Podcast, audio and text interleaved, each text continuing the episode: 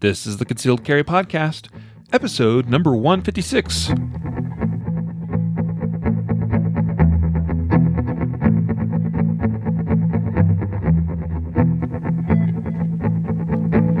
And welcome to the Concealed Carry Podcast, part of the concealedcarry.com network.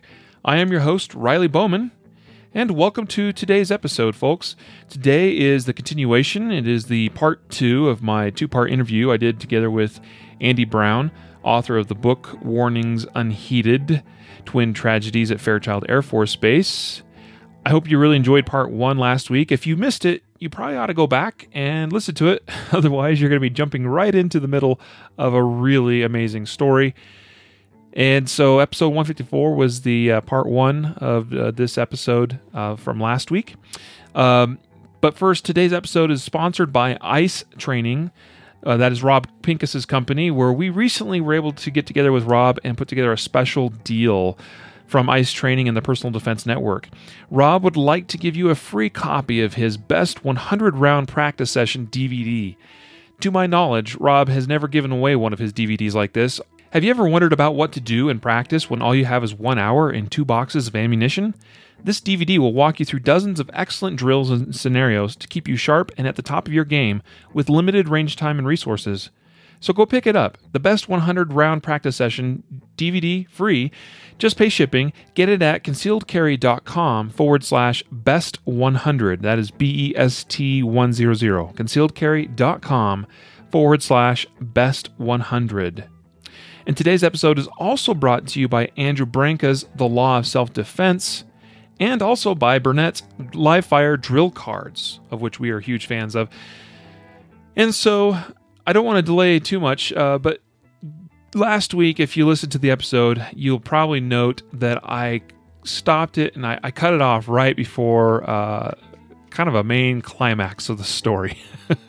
so we have our hero, Andy Brown, uh, responding to this active shooter at Fairchild Air Force Base. This occurred on June 20th, 1994. And uh, he is on a bike patrol. Uh, recently, he had switched over to doing, uh, I think that was actually a fairly new thing for the Air Force Base at that time. And so he hears the call go out. He rides his bike over to the scene. He passes people as he goes there. They're yelling at him, you know, probably telling him, "Hey, you know, there's a dude over here shooting. It's crazy." Uh, but you know, he, he he's kind of aware of that, but he's just really focused on on uh, finding this threat and eliminating the threat. And he does, in fact, find the threat. Perpetrator Dean Mellberg, a very mentally, uh, you know, sick person who uh, wanted to hurt some people that day, unfortunately. But fortunately for many others, Andy Brown arrived on the scene. He identifies the threat, and that's where we're going to pick it up. That's where I left off last week. Uh, so I know some of you probably were like, "What? You stopped it right before." We hear kind of the like I said, the climax where Mr. Brown is about to, he's drawn his weapon, he's taking sight, taking aim at uh, uh, Dean Mellberg, and uh, he's about to pull the trigger. So, with that, let's continue. So, here you go. Take it away. I'll see. I'll see you on the other side. Police one, post six. Oh, did you want me to respond over there? Here we got all units responding. Fairchild 6 shot fire. I took him down. He's down. Police 6, he's down. Fairchild Police 1, Police 2. This individual is still in the hospital. He's firing off rounds. Copy. Two people are down. Fairchild Police 6, I shot him. He's down. Roger, that's 6. But I, I knew that there was something at the, going on at the hospital I had to get to quickly, so I was pedaling about as fast as I could. There was a lot of vehicles fleeing the area, and several of them rolled their windows down and were yelling at me, trying to tell me what was going on at the hospital. And I couldn't understand them. I couldn't hear what they were saying, but their urgency let me know that there was something bad ahead. I kept pedaling, and as I approached the annex building where he had started the the shooting, there was a crowd of people running toward me. They're dressed in civilian clothes and hospital whites and Air Force blues uniforms. And I didn't have a description of the shooter, so I scanned them for a threat as I approached them. And when I didn't see one, I rode through the crowd and was asking, "Where is he?" And they all pointed behind themselves and, and yelled that there's a man with a gun. He's shooting people, and he's over there. Once I got through the crowd, I could hear gunfire, but I couldn't tell where it was coming from because it was reverberating off the buildings in the area. So I continued to ride forward, and finally I saw an individual in the road dressed in dark clothing and had a long gun at his hip, firing to his left and his right. When I saw that, I veered to the right and up onto a sidewalk that was right in front of the annex building. And I dumped the bike and took up a kneeling position and drew my Beretta. And I yelled at him. If I had known that he was in the act of killing people, I know now that yelling at him this would not be necessary and is probably not a good idea because I drew his gunfire, which thankfully nobody was shot after I arrived on scene, so I guess it was effective in, in that manner. Mm. But when I yelled at him, he, he started to fire in my direction, and I returned fire. I remember establishing a sight picture, and I don't didn't didn't really realize how far away he was at the time, but I figured if I could see him, I could hit him. And uh, but I, thinking back, I was thinking that he was pretty far away because I was having a hard time finding him in my sights. I couldn't see him behind the front post of my Beretta. His upper body was nearly obscured by the, the front post. I did manage to get a sight picture, and I fired off three rounds in controlled succession, just pretty much as quickly as I could acquire or reacquire a sight picture. One of those first three, an individual that was under hiding underneath a car, says that he reacted to, if not the first shot, one of the first shots.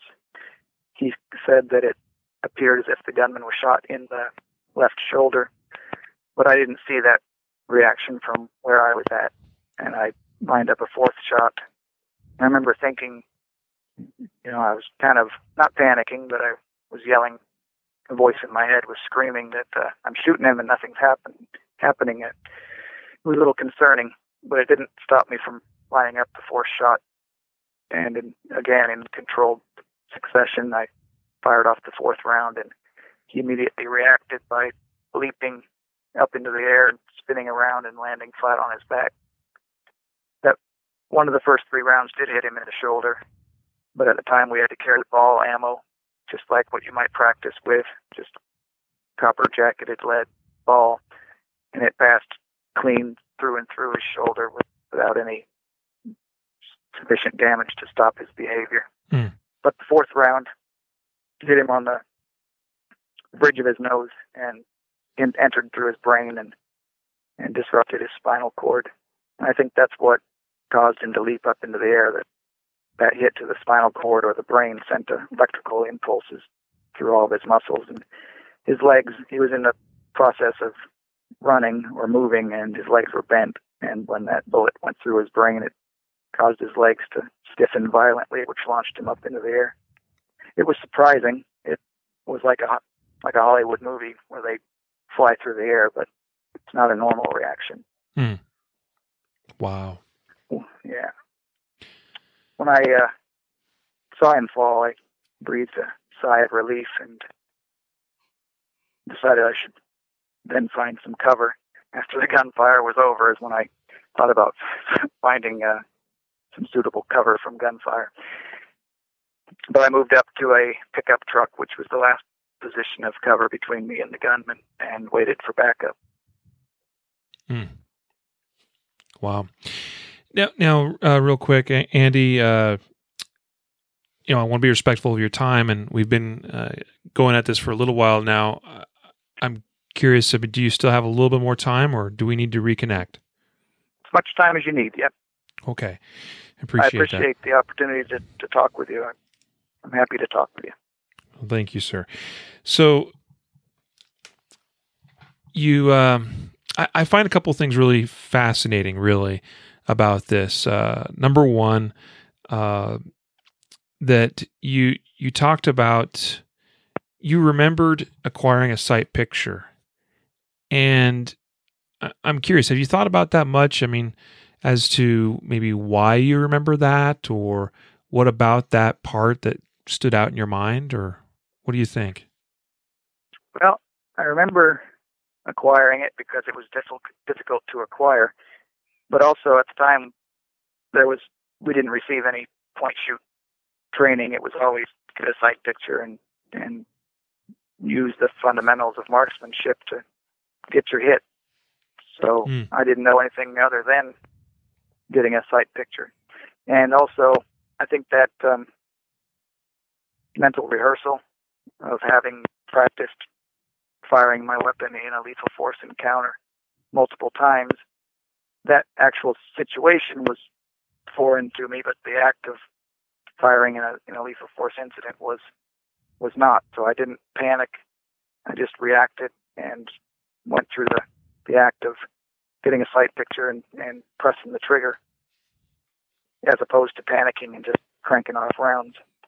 So I think that preparation that I made ahead of time paid off there.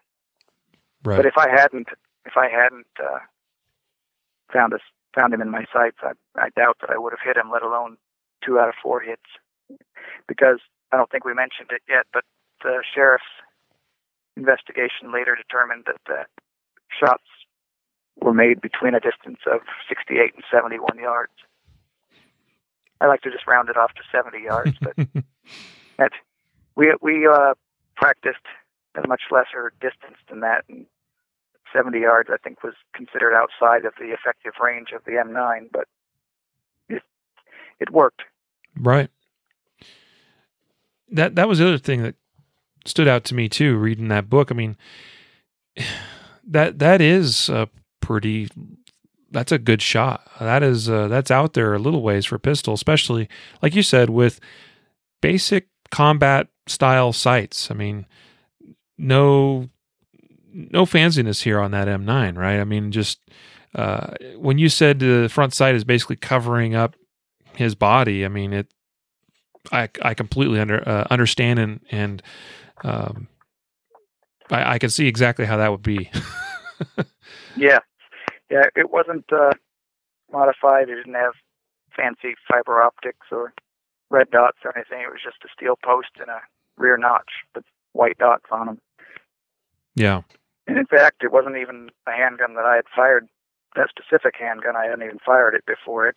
My duty gun that I'd qualified with several times and that I was used to carrying was uh, tagged for maintenance. So I received a backup gun, which was foreign to me, although same it was the exact same platform. It's, I guess that's the good thing about Berettas. They're all made the same, and if you can shoot one, you can shoot any of them.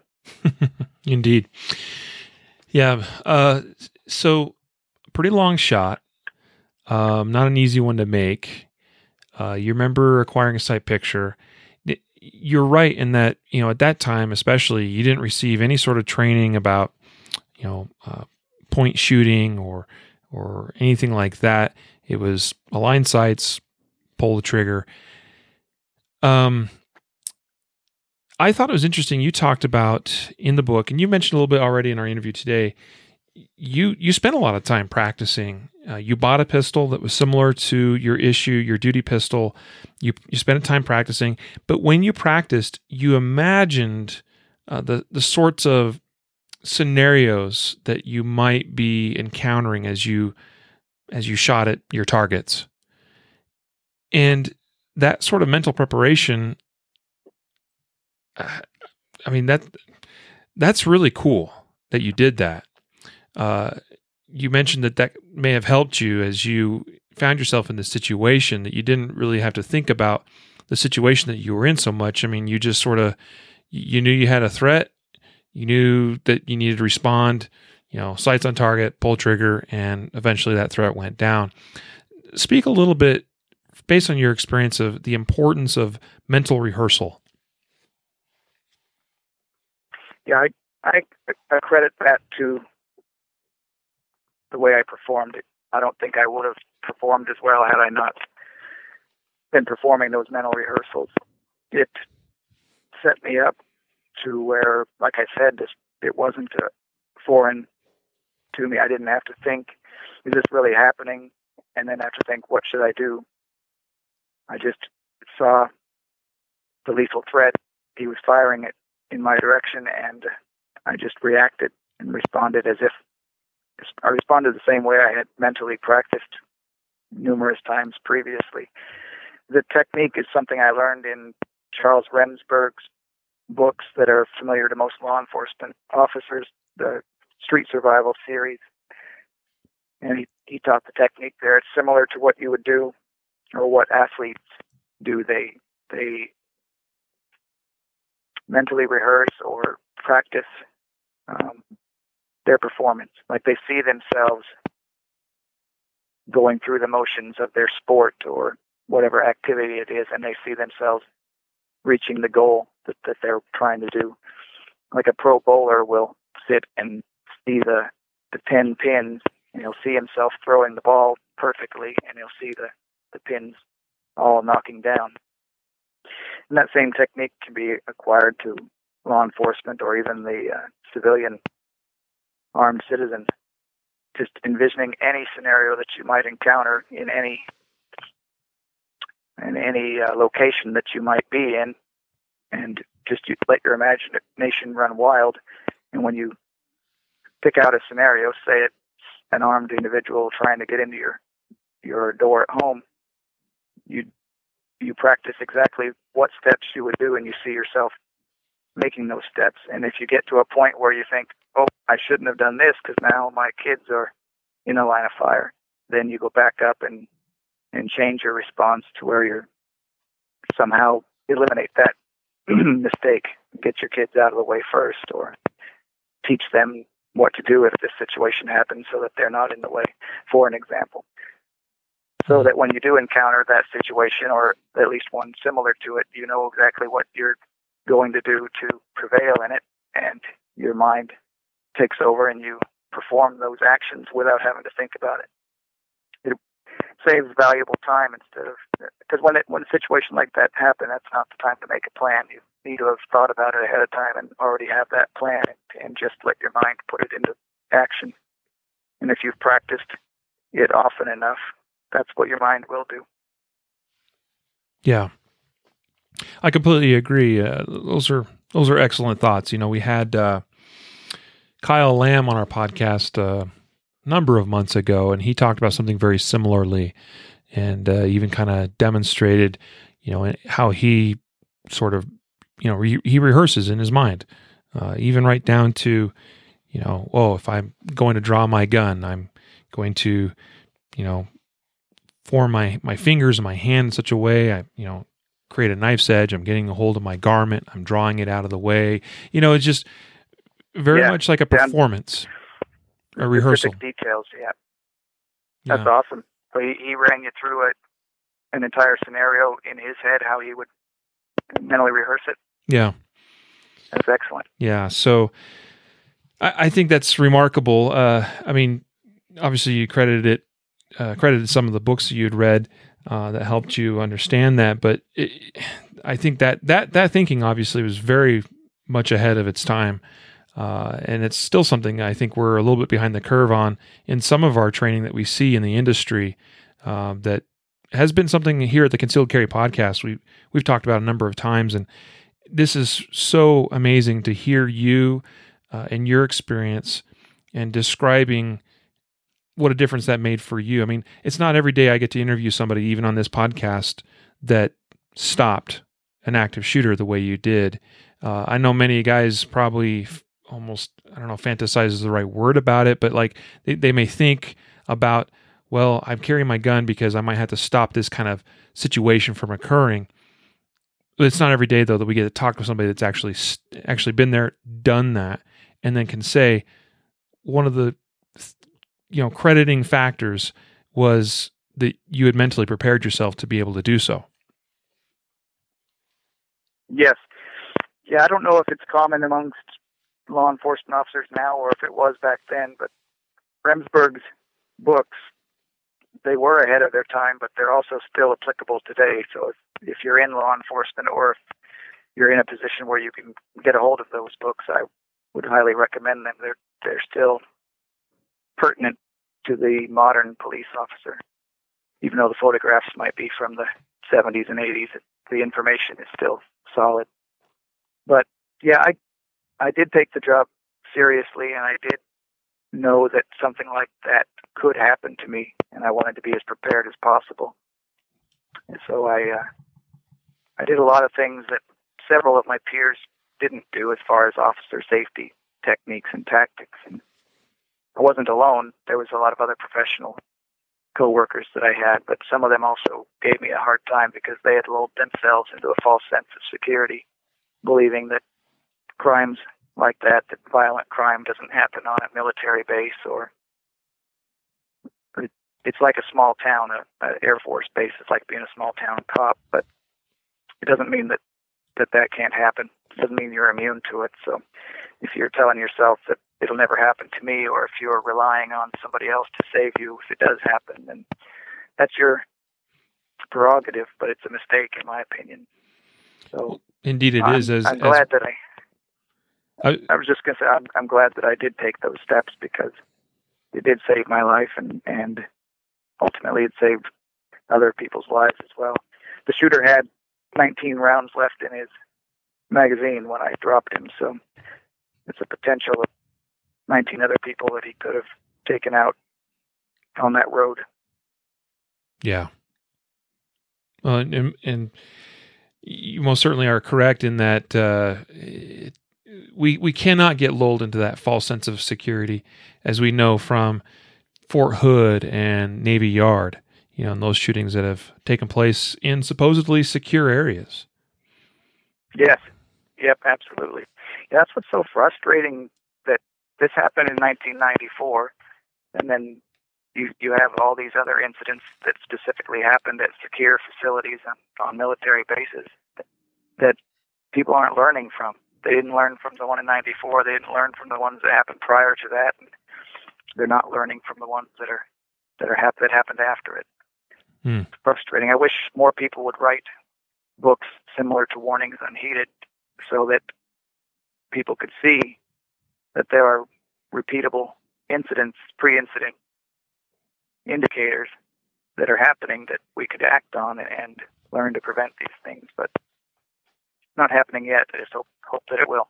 I hope to get the book in the right hands and, and maybe get something done to to uh, stop these things before they happen. Right. Let's spend just a moment and let's talk about some of the more specific. Um, I don't know. Maybe we could call them recommendations or or concepts that uh, folks might make themselves aware of, uh, particularly as it relates to hopefully recognizing some warning signs of an impending attack and uh, taking actions to prevent them. I mean, obviously, we could spend all day just talking about ways to prepare yourself mentally, physically, uh, in terms of your also in terms of your tactical abilities, your shooting abilities, uh, which I mean, we've touched on that a little bit with you already. But what about stopping or recognizing uh, potential warning signs of an active shooter or a mass shooter? Uh, in the back of the book, I was really glad you provided some reference material, uh, and you shared uh, with us. And I, would seen this in some active shooting uh, classes that I had attended, of, of course, before. And but uh, Lieutenant Dan uh, Marcou, uh, who is well regarded in this in this in this matter and is oft quoted about uh, these sorts of things, he came up with the five phases of a mass public murderer.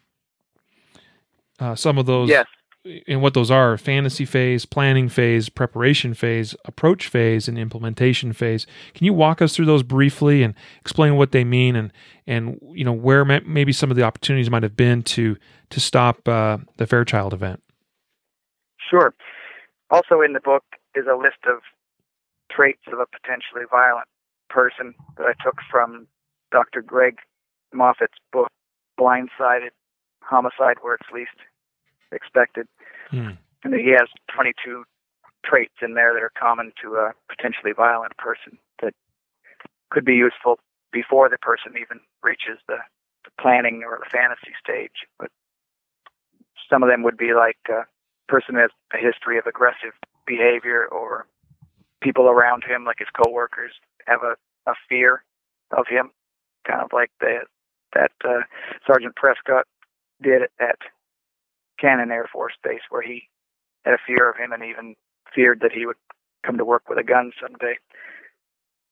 And a lot of other things is that they have a a real feeling feeling that they're the target of violence has done them wrong and, and that they have a grudge against them, even if it's uh, misguided. But as far as the the five phases of a active shooter, the fantasy stage is, is where he's just just that he's fantasizing, dreaming about committing the act, and he's hoping to break the body count of the previous active shooter. They they study other active shooters and idolize them and and hope to be able to commit more violence and kill more people than the, the previous one. They might post about it online or or tell their friends about it, or they might even tell their enemies about it. And then the next stage is the planning phase, where the potential killer is is actually making the plan. He he determines where it's going to happen and what weapons that he might use and and who he's going to kill and how he's going to get there and like what clothing he might wear and that that type of thing. He's just making all the, the plans that he possibly could. And then the third phase will be the preparation phase, where he obtains everything that he's made the plan about as far as he obtains the weapons and the ammunition or maybe the explosives. And he might conduct a, a practice run or a dry run like Mellberg did at Cannon Air Force Base. And they might call their friends and tell them not to go to school or not to go to work on a specific day in Mhm. order to keep them out of out of danger. And then the approach phase is when the person is actually en route to the location where they're going to commit their act. And every one of those phases, there's still an opportunity for intervention. If somebody picks up on on them and reports it to the authorities, there's still a time to to intervene before it happens. But then the fifth stage is the implementation phase where the perpetrator is actually committing the attack. And he'll continue killing until he decides to stop or until he runs out of ammo or until he is forced to stop, like you said earlier. And that's when civilians and citizens need to have had a plan in place already to either get out of there, if that's always an option. Even if you're carrying a gun, you, you might not be in a situation to safely use it. But so evacuation, and especially if you're with your loved ones, that's your first priority is to get yourself out of there. Everybody else at that facility or wherever it's occurring at has had the opportunity to defend themselves and to take training and to carry a gun. So you're not responsible unless you're a police officer. You're not responsible to go in there and, and save the day. However, if it's occurring at a daycare or a school, that might be a different. You might have a different reaction there. You might choose to intervene no matter what.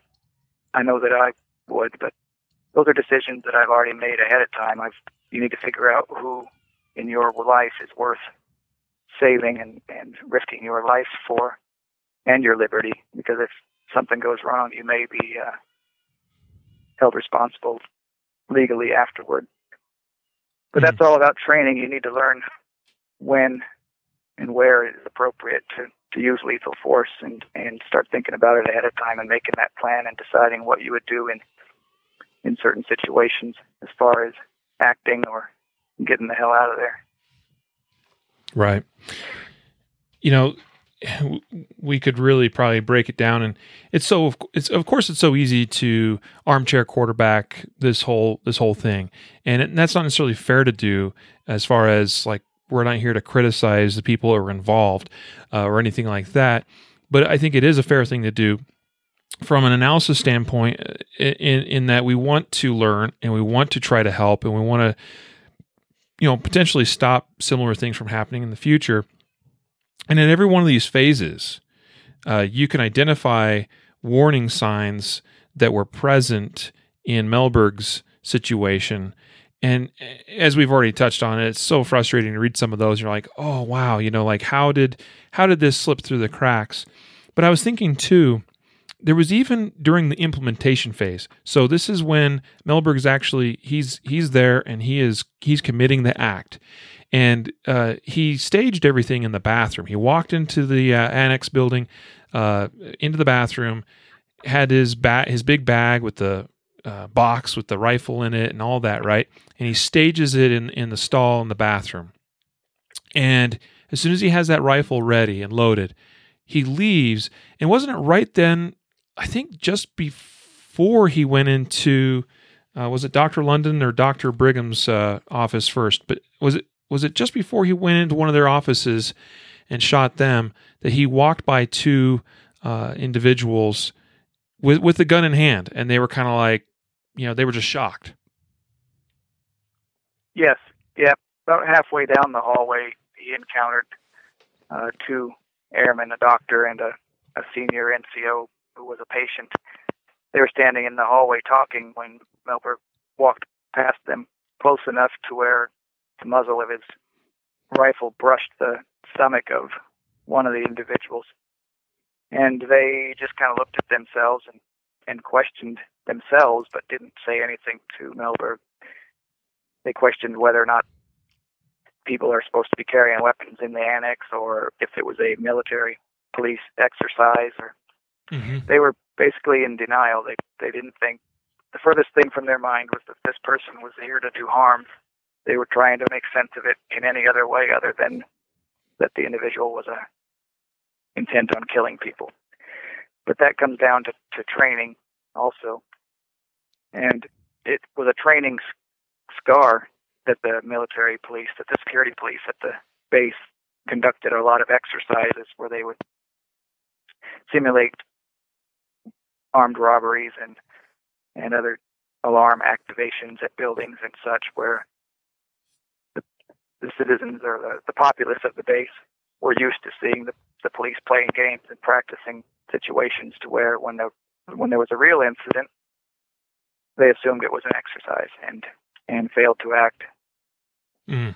um, promptly enough to where they they could have uh, taken some action to, to restrain the individual or gotten out of there sooner. Or there was a lot of people in, in denial trying to to justify that that sound of gunfire was anything but gunfire once it started. They attributed it to construction or cars backfiring or fireworks because it was June 20th. It was close to Independence Day, but yeah, mm.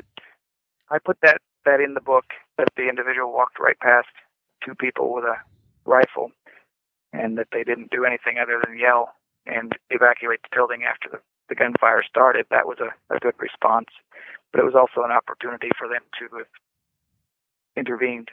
Yeah, I not not didn't put it in there to Monday morning quarterback them and and uh, tell them, like, say that they that they made a mistake and that they did, did something wrong. It was just a learning opportunity, like every other incident that I portray in the book. It's just something that we all need to learn from. That there are opportunities to prevent these things from happening in the first place or intervene efficiently and, and quickly as soon as they do begin. Like when he stopped to to wind his magazine and clear a malfunction. If anybody was close enough and familiar with, with weapons, that they could have identified that as, a, as an opportunity to tackle him and, and uh, pile on him and, and remove the weapon from him. Yeah. Yeah. That was, uh, you know, I'll tell you, as I was reading that part in the book, knowing what was coming, and I'm reading that, and like my heart was pounding, you know, because yeah. you see how close uh, that that someone could have been to that would that would have been a prime opportunity to yeah and you're yelling you're yelling at him in your head like grab that gun right? Yeah. Yeah. Yeah. Interesting that you called all the training exercises that uh, that the Air Force ran on the base there. Uh, you referred to that as training scars, as far as it, it sort of conditioned the occupants of the base and of the hospital to being used to those sorts of things happening all the time. Yeah, I I, I, I use the phrase training scar much in the context of like what I might do uh, specific to you know the way I draw my gun or reload or uh, you know scanning or whatever after a drill or you know all. But I, I hadn't really thought of of that as necessarily being like a, a training scar. But it, you did point that out a couple different places in the book. Uh, people kind of saying they thought they thought it was a just a training exercise, and that's really fascinating. Yeah, a lot of people hesitated because of that. So Mm. it's just hopefully something that the military can learn from and and be able to make a clear designation between a training exercise and so that people will be able to recognize a real threat as being real. Wow, wow. Uh, let's address real quick then uh, now the uh, the mental he- health aspect of this, which is kind of like the elephant in the room here. Uh, we've touched on on it somewhat, and clearly Mellberg was disturbed and he had issues, and we see that so often in in other mass shootings. Yeah, we see it all the time, unfortunately. Uh, I was thinking of the Aurora Theater shooting, James Holmes. I mean, that's my backyard. I'm here in Colorado. Um, yeah, absolutely. you know, and he clearly had some some mental health issues. Uh, many others ha- have had those, and you touched a little bit on the injustices that Mellberg uh, seemed to feel that had been incurred upon him and uh, by by others and by those around him. And I was reminded in reading that and thinking about that of of James Holmes and the Aurora Theater shooting in, in how he had some similar you know traits in that regard where he sort of had this he had taken this view of the world around him as being it, was a little bit different than Mellberg because he actually got to a point where he sort of reasoned that there there is basically no value in human life. You know, whether people were alive or dead, it didn't really matter. Um, but he, I think he got to that point because he didn't. Um, he he viewed the world as you know he didn't fit into the world. The world didn't accept him, and in a lot of ways, and thus it didn't really matter if he took out his his angst and his frustration uh, on others. So, how do Yeah. we? How do you think? I mean, and I know you you're you're probably not the guy with all the answers, and I don't know if anybody truly is. But do you think there's a, a place where we can start addressing mental health issues and and hopefully start making an impact on on keeping these sorts of things from happening? Well, yeah, you're you're right. I'm not the expert. I I gathered as much information as I possibly could and put it in the book, so that the experts would have the ammunition to uh, to make the right decisions. But I know that what's happening now is not effective. It's not working. When somebody is deemed violent, I think it takes too much in order to deem somebody violent, they have to actually have practically have uh, hurt somebody before they can be evaluated against their will. And even then, they're held for maybe 72 hours, and then they're released. And if they don't, they might they might have uh, received a benefit from from medication they were taking, and they might have showed in, improvement in their symptoms. But if they're released after 72 hours without anybody following up on them to, to ensure they continue taking that medication. They just go right back to their old ways and become a potential um, threat to people.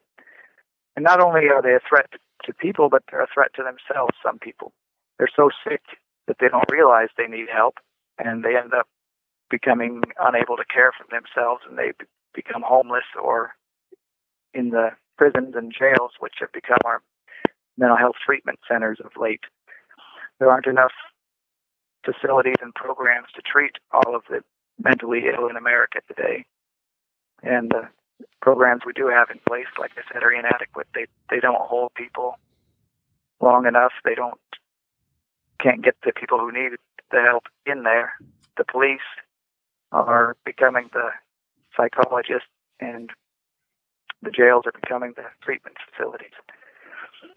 Mm. A lot of the law enforcement officers are forced to shoot and kill violently mentally ill people because they're a, a threat to them. Where if there was a program in place to get them the treatment, and if they were able to uh, be medicated long enough to where they realized that the life they had led was was not good, and that they really are benefiting from treatment, and then maybe a even an outpatient, a mandated treatment outpatient facility where they have to check in and, and prove that they're in compliance and and taking their medication.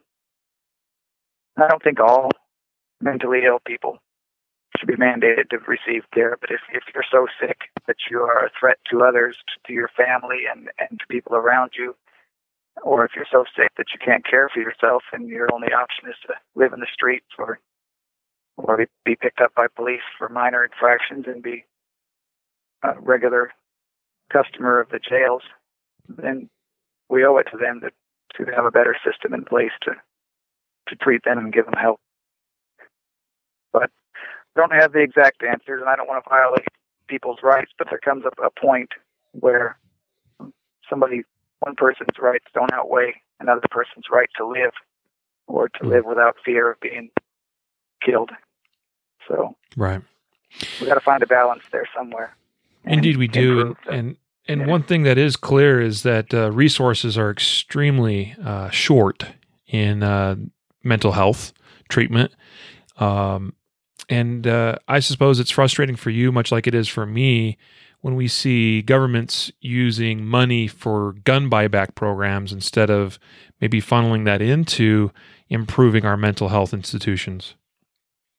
Yeah, absolutely. And they, they, there's a lot of money wasted on other programs that don't benefit people, or they benefit people that don't really need it.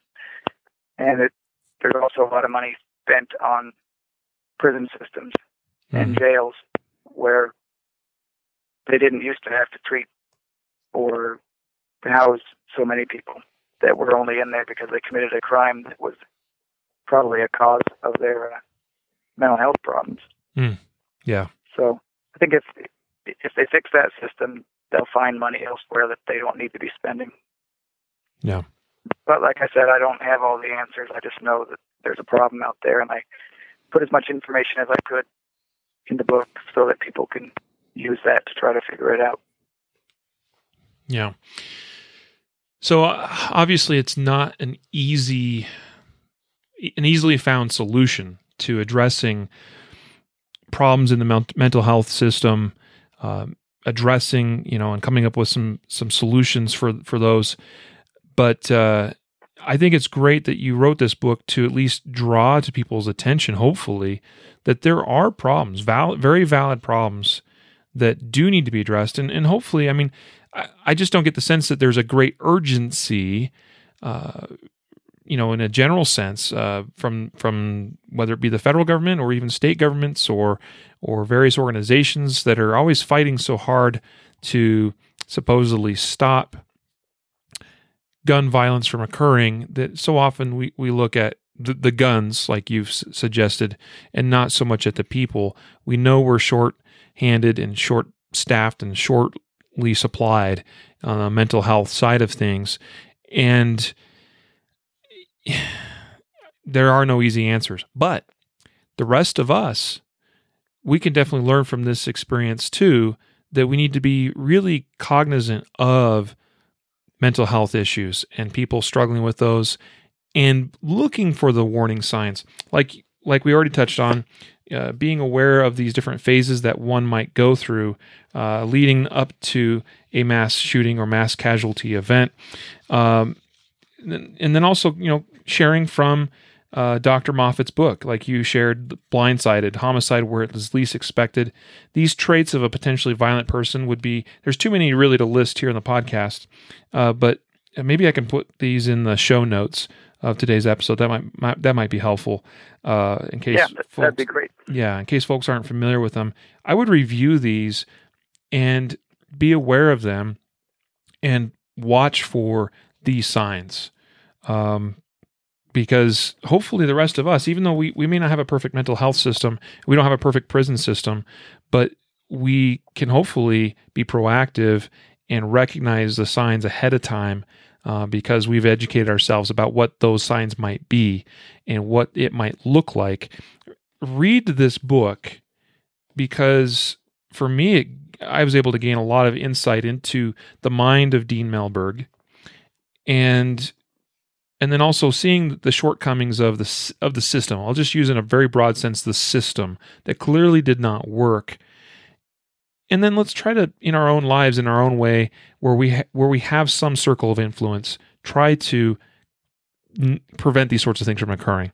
I think would be uh, what I'm trying to get at here. The aftermath of this whole incident involving you, uh, Andy, uh, traumatic situation, obviously, for all involved, traumatic for you. And I was, as I was reading the book, I was like, man, I sure hope he talks about how this affected him personally after the fact. And I, there was this part of me that was afraid that you wouldn't. And then I got there and you and you talked about the struggles that you personally had in your life following this this incident. You know, the, the fact that you had to pull the trigger, you had to take this man's life to to save others could you you know kind of briefly i know that was a, a, a, process over many years but can you briefly summarize kind of what you felt what you experienced and how you've overcome that? You bet. Yeah, it it took several years for me to recover from it but it also took a few years for it to fully develop the uh, the effects of the trauma. They weren't immediate.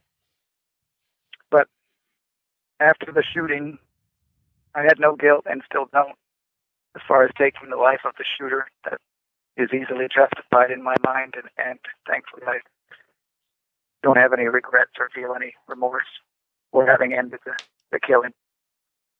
But I did over time develop anxiety and intrusive thoughts. Everything I looked at, everything I heard or, or saw somehow generated a memory of the incident or the perpetrator or a victim or the environment that I was in at the time. It just brought back intrusive thoughts. They weren't flashbacks. I wasn't didn't feel like I was reliving the uh, scenario, but just I constantly was thinking about the incident and couldn't stop. And when I would have a memory of that incident, it would reach trigger the adrenaline response. And even some of those memories were subconscious. I would just almost constantly be experiencing increased anxiety. And it was triggered by, like I said, sometimes things that I wasn't even aware of.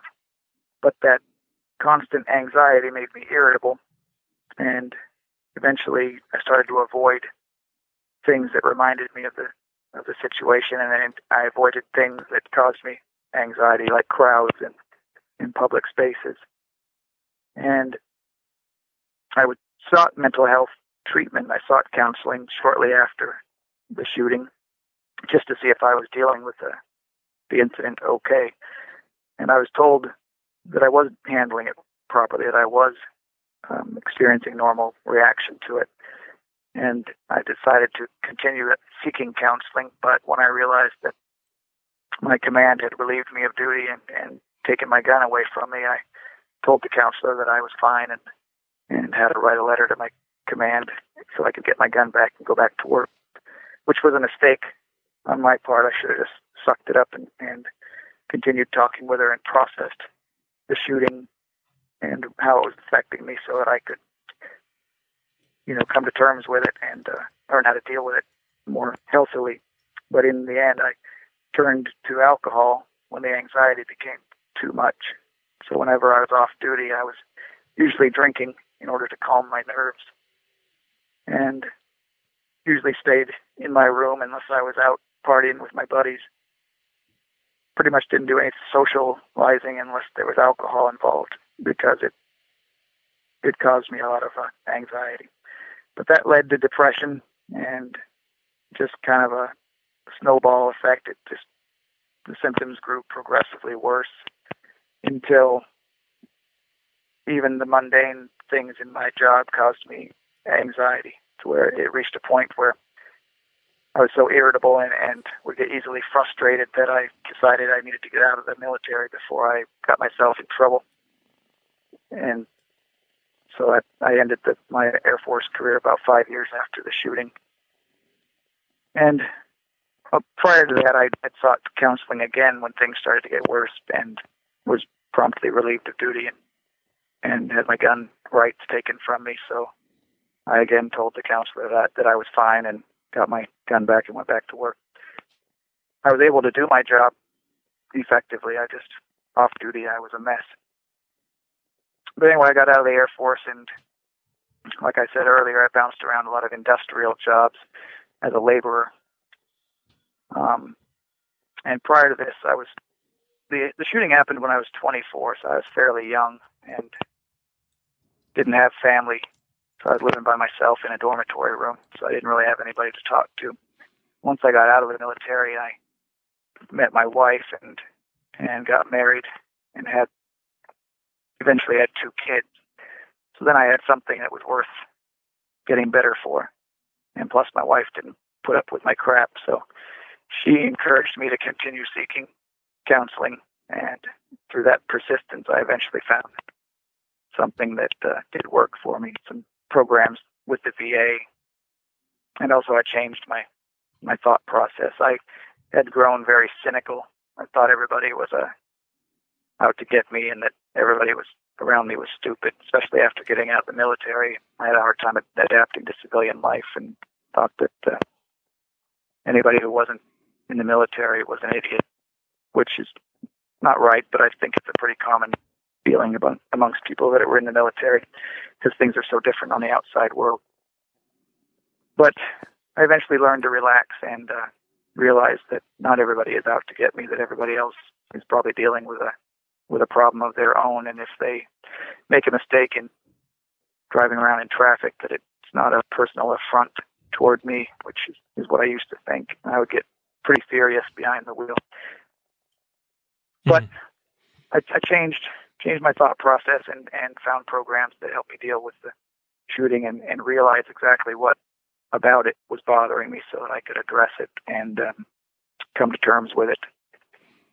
Mm. It uh, it was a lifesaver, and so now I'm able to control my anxiety without alcohol and without medication, and life is good. I've got two young kids and a wife who loves me, and, and I was able to find a good job with the Border Patrol. So mm. that's another reason why I was so open in the book about what happened to me, because a lot of people might think that that that's a weakness, that response, but I think it's fairly common. Just not a lot of people talk about it, and I wanted to try to help remove the stigma of seeking mental health treatment, and also hope that law enforcement um, departments don't immediately remove somebody from their duties just because they want to go talk to a counselor. Unless there's a unless that counselor identifies a reason why that should be done then that shouldn't be done because that's a a hindrance. People are not going to reach out for help if they think they're going to be relieved of duty because that draws a big uh, red flag to where your coworkers are going to think there's something wrong with you. You can't be trusted anymore, and that's a, a detriment to a law enforcement officer's lifestyle and career. If he doesn't think he can be trusted, he's not going to reach out and seek help. Right. Or if he thinks people aren't going to trust him, he's not going to go and see a counselor. Right. Yeah, th- that was a, a part, you know, part of your story as you were explaining the uh, your re- your own personal recovery that is, is kind of frustrating to read. You know that you, you try to get some help, and it's not like you're crazy. You're you're not going to do anything, you know, crazy uh, necessarily, but you just need some help, and it's like you're punished for it. Um, I I kind of wonder. Do you think that maybe as a from a mental health system standpoint that we could do a little bit better job too of I don't know if it's if it's the mental health, uh, you know, doctors uh, necessarily them alone, or if it's kind of the whole system of how mental health works together with with military and with police and with um, other organizations and agencies. But like I said, there's a part of me that wonders, you know, like, do we need to do a better job of educating those that work in those sectors as far as understanding that hey, this person's okay, you know, like we don't have to take away their guns and take away their jobs just because they're getting some mental health. Um, they just they need some you know this is completely completely normal what they're going through. We just need to help them work through that. Yeah, I, I do think that that people do need to be educated on that too. I I imagine there are some departments who are on top of it and are aware that just because you want to talk to somebody after a a traumatic event, I mean that's that should be expected and it actually should be required. Whether somebody knows it or not, it it, uh, it is beneficial to, to be able to talk it out and process it. But I also believe that there are departments out there and, and maybe even military agencies that still punitively, or at least it seems punitive, relieve somebody from duty just because they're going to see a counselor before they even have heard from that counselor whether or not it's a necessary step.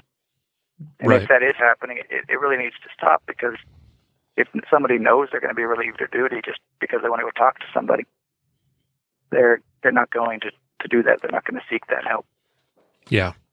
And I know there's a lot of sensitivity there. I mean, like there's obviously uh, uh, rights to privacy and, and things that get involved, but uh, you know, and I do suspect that we do a better job at this than we did 23 years ago. But we do know, and we hear of situations and stories where uh, there there is still that stigma surrounding any sort of mental health treatment.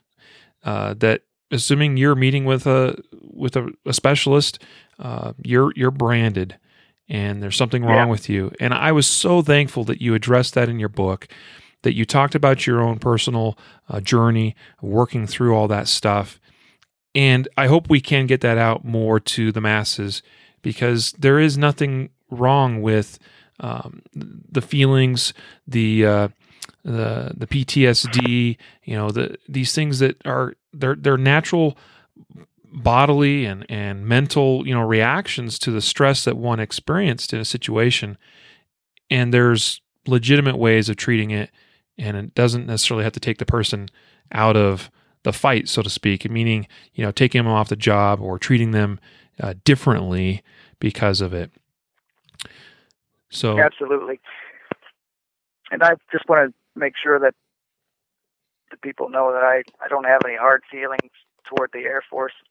Back then, there we weren't involved in a lot of uh, shootings, and we weren't at we weren't at war really at the time, so there was not a lot of incidences of PTSD, and there Yeah. was certainly not a lot of uh, police involved shootings back home at a stateside base. So nobody knew what to do with me, and they were just following procedures, right. or at least they thought they were. So I know that a lot of people have learned lessons from that situation, but I still thought it was relevant to tell that story because I I know that there are some agencies that that might not treat their officers properly or the best way possible after a, a situation. So there's still a lot of lessons that can be learned from that that incident and from my experience there with the, the effects of trauma. Even from the get go, being removed after the uh, shooting, I helped search and clear the, the main hospital for an hour or two, and then was called out to the perimeter and was relieved of duty about uh, five hours earlier than I should have been, and had my weapon taken from me for evidence. And a lot of officers or agencies will give that officer a replacement gun, a loaded firearm, maybe somebody's loaner gun or something, so that he doesn't feel disarmed. It doesn't feel like it's punitive, and that would have been real beneficial to Yeah. me. The first thing I wanted to do was go and get my personal weapon. Once you're, as soon as you're involved in a shooting and somebody disarms you at the scene of that shooting, it, was kind of a vulnerable experience. Indeed. Indeed.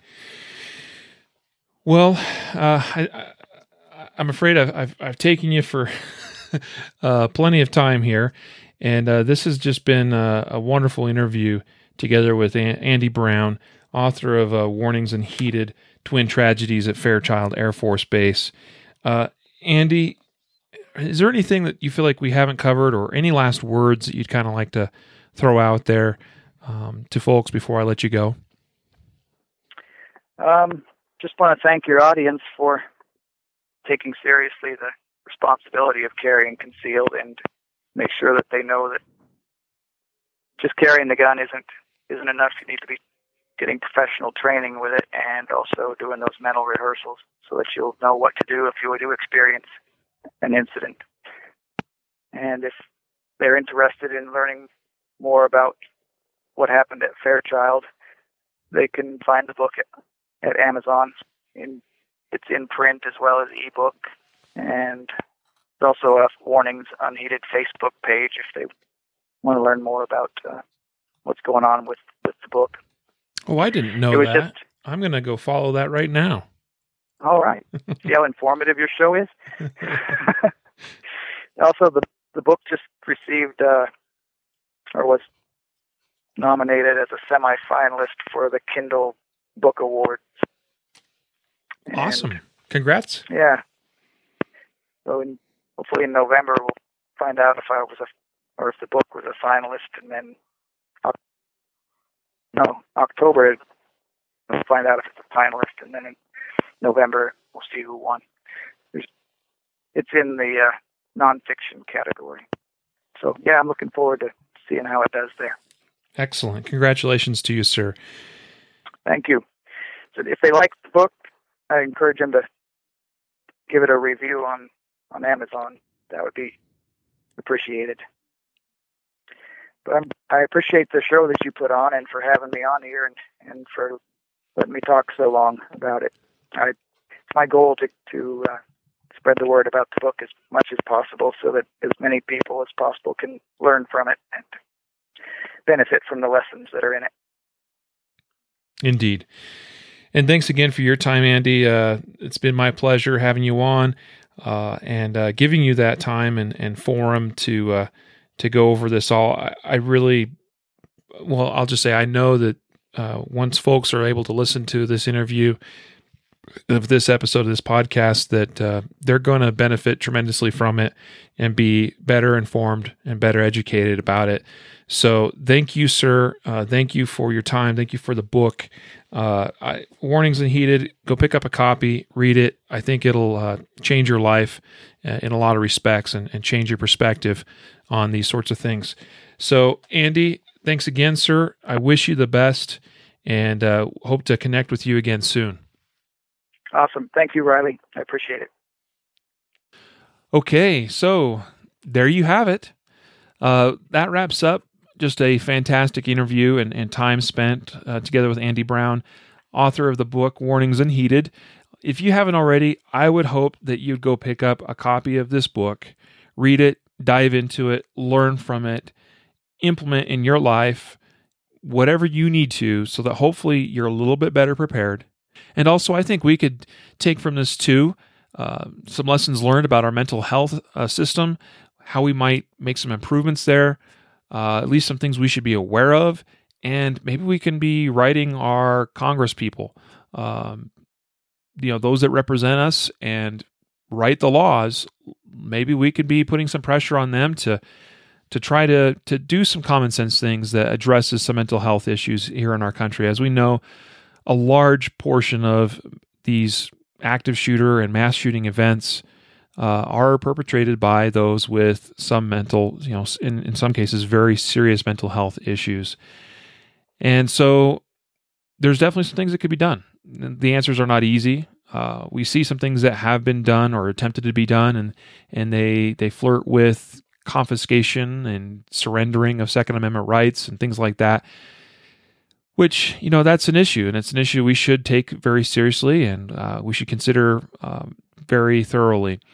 Some other things, though, too.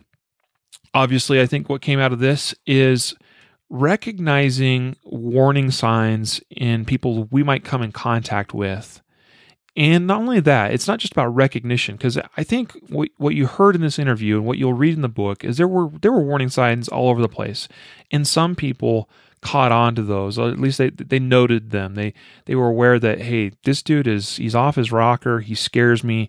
He's doing some scary stuff. And, and in some cases, people did speak up, but they weren't always listened to. And so, but there are times too. We, we've seen we've seen it where there are warning signs, but nobody really says anything to anybody. Or when something is said, sometimes people don't have the courage to act on what is brought to their attention because of fear and because of a lot of reasons because it is not an easy thing to to solve and to address.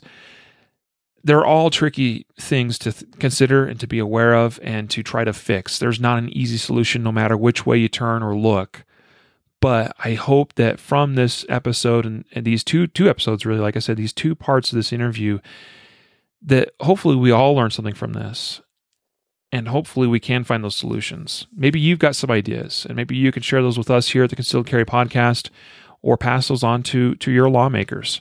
And let's see if we can't do something to address some of these problems. So I thank you for listening to this interview and this episode of the Concealed Carry podcast today. Uh, a reminder, a reminder that today's episode is brought to you by, first of all, Andrew Branca's The Law of Self Defense. You've heard it probably a few times now. Uh, we, since we had Andrew on the program a month or so ago, uh, another great episode that if you haven't listened to it, you're going to want to go back and, and re listen to that one as well. Let's see if I can pull up that episode number real quick. That one was, here it is, episode 148 Stand Your Ground Self Defense Law with Andrew Branca is what it was titled we covered some really critical legal uh, implications and and and things that you've got to understand as a CCWer out there in the real world. So, you know, not not only to avoid issues from the from the in the first place, you know, not only to make sure that you know what the law is and what you can and cannot do so that you avoid making the wrong decision from the get-go, but also how to protect yourself and have or or put together your best compelling narrative of innocence, that's something that your defense team is going to want to have. That's what they've got to put together if they're going to have a chance at saving you in a situation where you do have legal problems relating to a use of force uh, incident. So Andrew has put together resources that you need, and you can get this through a lot of a lot of different opportunities. He's got live in-person courses, online training. He has his best-selling book, The Law of Self-Defense, and also, he just put together and released in, in probably what, a week or two ago, he now has video DVDs. Here's the cool thing about what Andrew does whether he goes and teaches an in person course, or if it's the online training, or if it's even these new training DVDs, it is customized to the state that you live in. I don't know if a lot of people realize that. He knows the laws for basically all 50 states. And there's very few attorneys out there that have the depth and and breadth of knowledge that Andrew has in regards to the law of self defense. That's why he's the expert. So go check it out at concealedcarry.com forward slash LOSD for law of self defense. And today's other sponsor is Live Fire Drill Cards. These revolutionary training aids from Burnett are the slickest drill cards we've ever seen which is why we partnered with the creator to bring them to you. These cards will walk you through dozens of fundamental shooting drills that will help you shoot better, faster. These cards list all the requirements to shoot each drill. They detail parameters to accomplish those drills and give you multiple fields to record multiple runs through the drill so you can track your progress. I promise you will see measure- measurable improvement towards becoming a better shooter over time.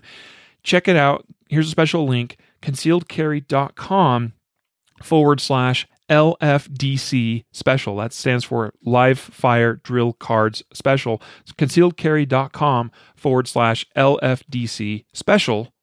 And what that's going to give you is a special opportunity, a special offer to pick up three of these drill cards just so you can check them out. Free shipping, really a great deal. Go check it out. Concealedcarry.com forward slash LFDC special.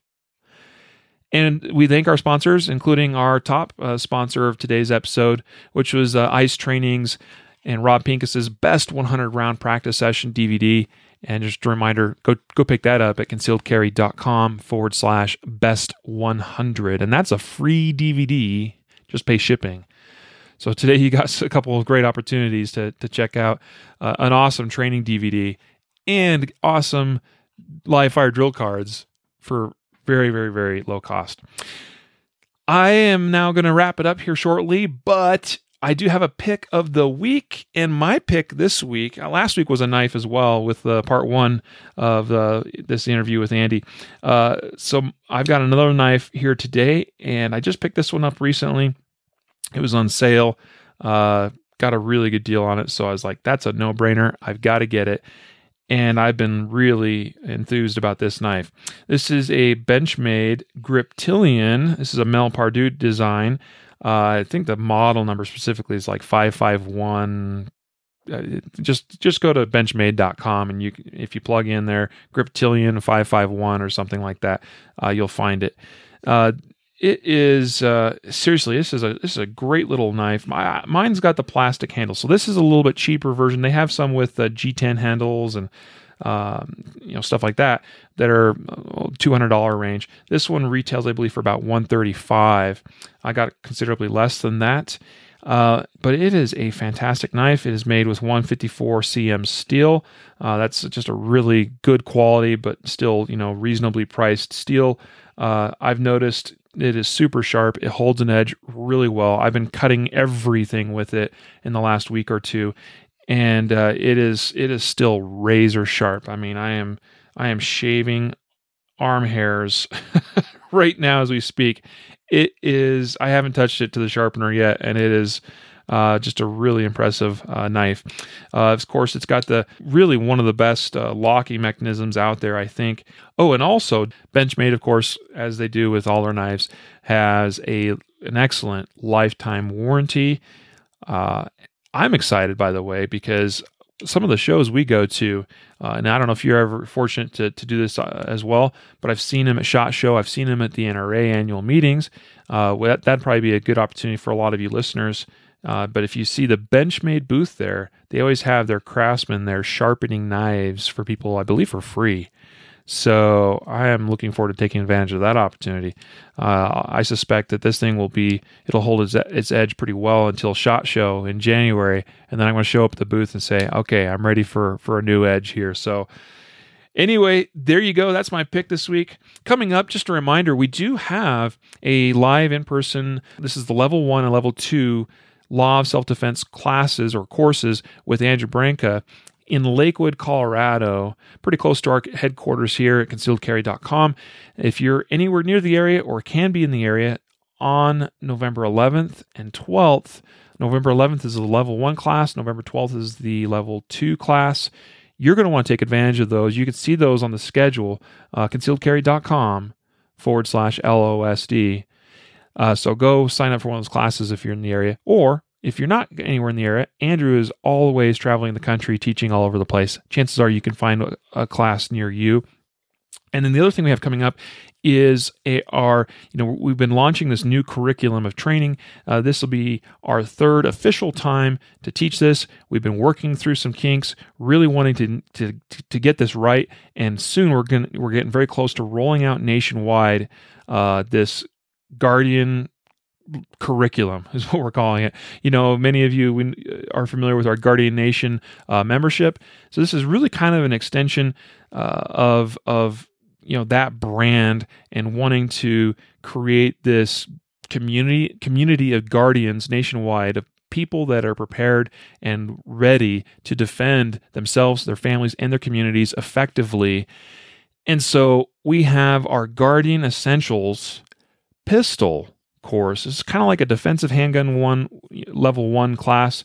Uh, but what we're trying to achieve in the in Guardian Essentials pistol is teach you all of the like absolute funda- fundamental things that you've got to have basic fighting skills with a handgun it is comprehensive it is fun it is fast paced it is highly educational reports back, even though we've been, like I said, working out some of the finer points and details of the course. Reports back and feedback from students has been excellent. Uh, and we're really looking forward to getting this totally rolled out and it, we should, should, hopefully we'll be seeing classes coming to a to a town near you very soon. Uh, that that is our hope. So we'll see how that all goes. And we've got a whole series of courses. This is going to be built or going to be building upon this as well going forward. So a lot of work ahead of us. There you go. That's today's episode. Thanks for joining me. It's my pleasure. Uh, we really appreciate you listeners for supporting us in all we do. It wouldn't be possible, and plus, we would not probably want to do what we do if we didn't have listeners. So, thanks for listening. Thanks for the the feedback and the reviews you leave us. It uh, pumps us up every time we get those positive uh, feedback messages. It also is is even a little bit of a lift to get any sort of feedback, even sometimes when it's a little bit critical, just so we know where we can make a little bit of a tweak and adjust some things uh, so that uh, we can make it better. So, with that, I am going to bid you farewell till next week. We'll see you next Monday for our typical Monday news version of the podcast. Until then, train right, train often, train safe so you can fight hard, fight fast, and fight true. Take care, everybody.